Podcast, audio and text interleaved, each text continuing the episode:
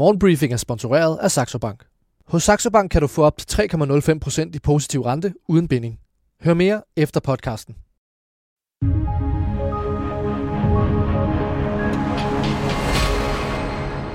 Det er blevet mandag den 12. februar, og du lytter til ugens første morgenbriefing fra børsen.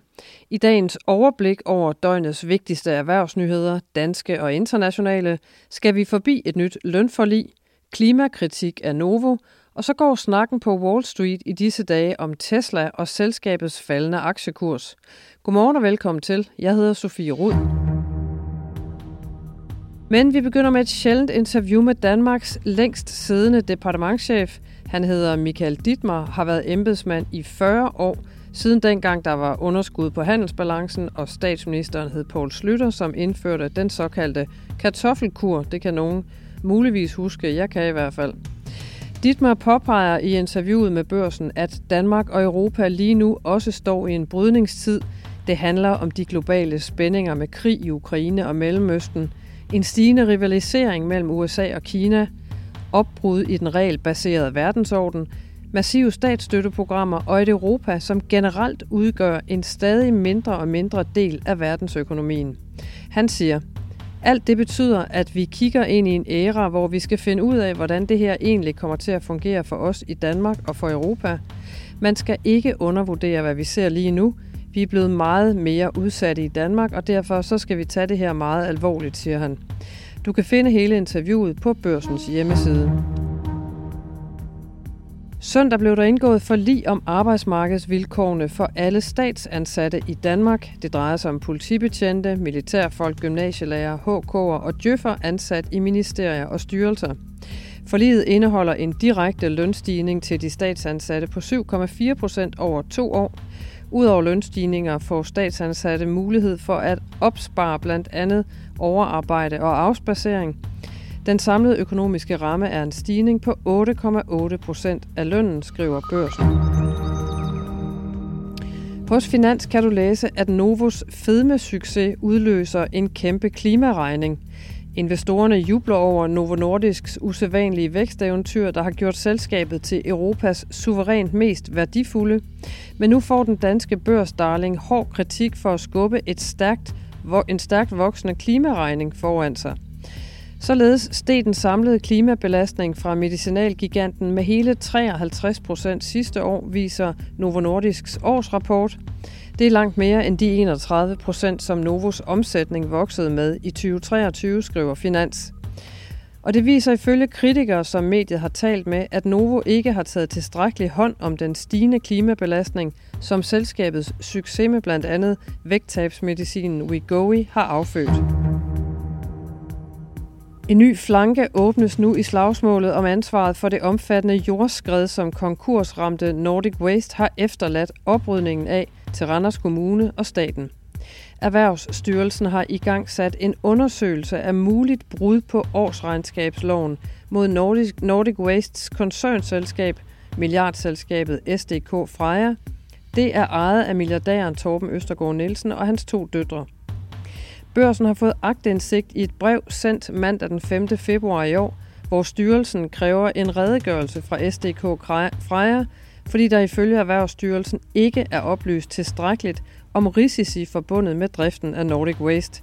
Det kan ifølge styrelsen være et brud på årsregnskabsloven, og ifølge en revisor blive vigtigt skyt i en eventuelt erstatningssag mod Nordic Wastes ultimative ejere.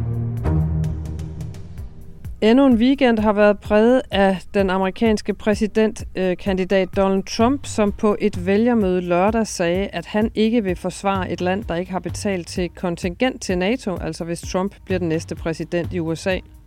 Den udtalelse fik søndag NATO's øverste chef Jens Stoltenberg til at gå ud med en klar melding om, at et hvert angreb på NATO vil blive mødt af et stærkt modsvar.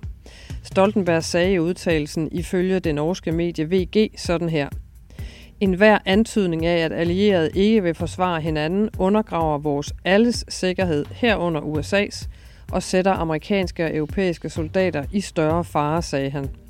Det hvide hus i Washington kommenterede også søndag på Trumps udtalelser, som man beskrev som redselsfulde og sindsforvirrede.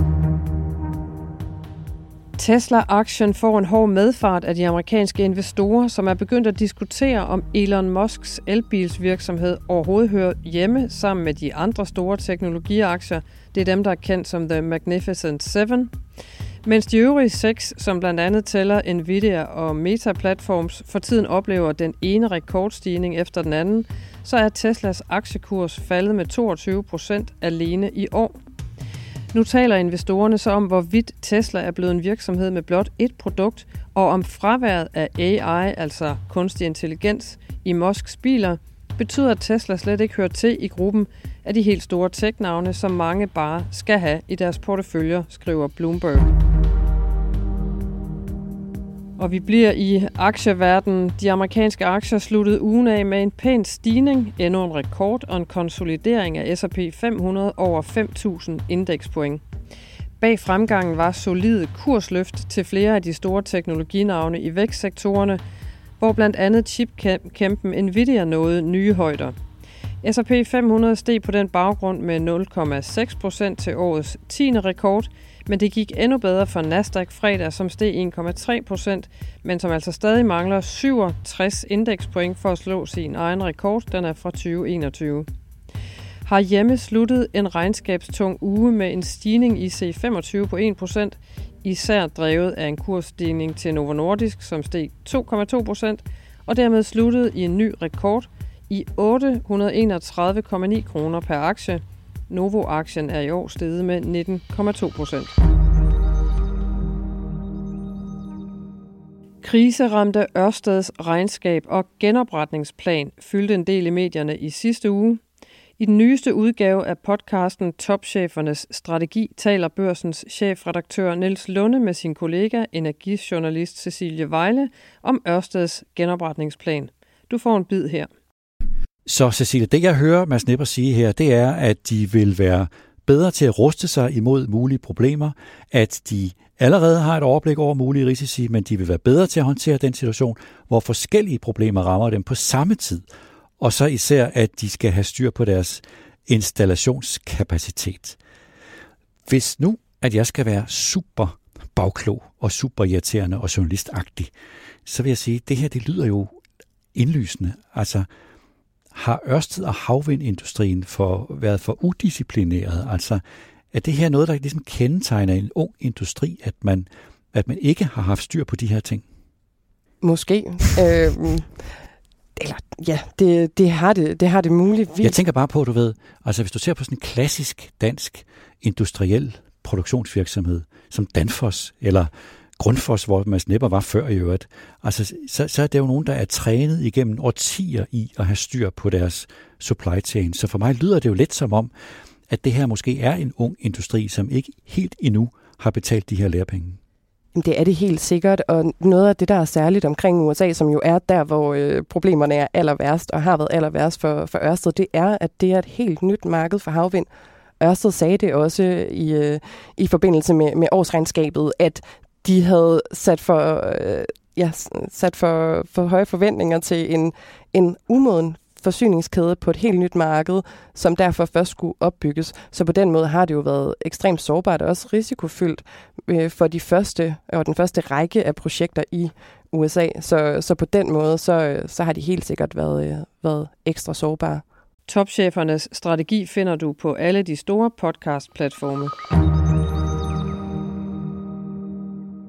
Tak fordi du lyttede med på ugens første morgenbriefing. Vi er tilbage igen i morgen, så indtil da, så håber jeg bare, at du får en dejlig mandag.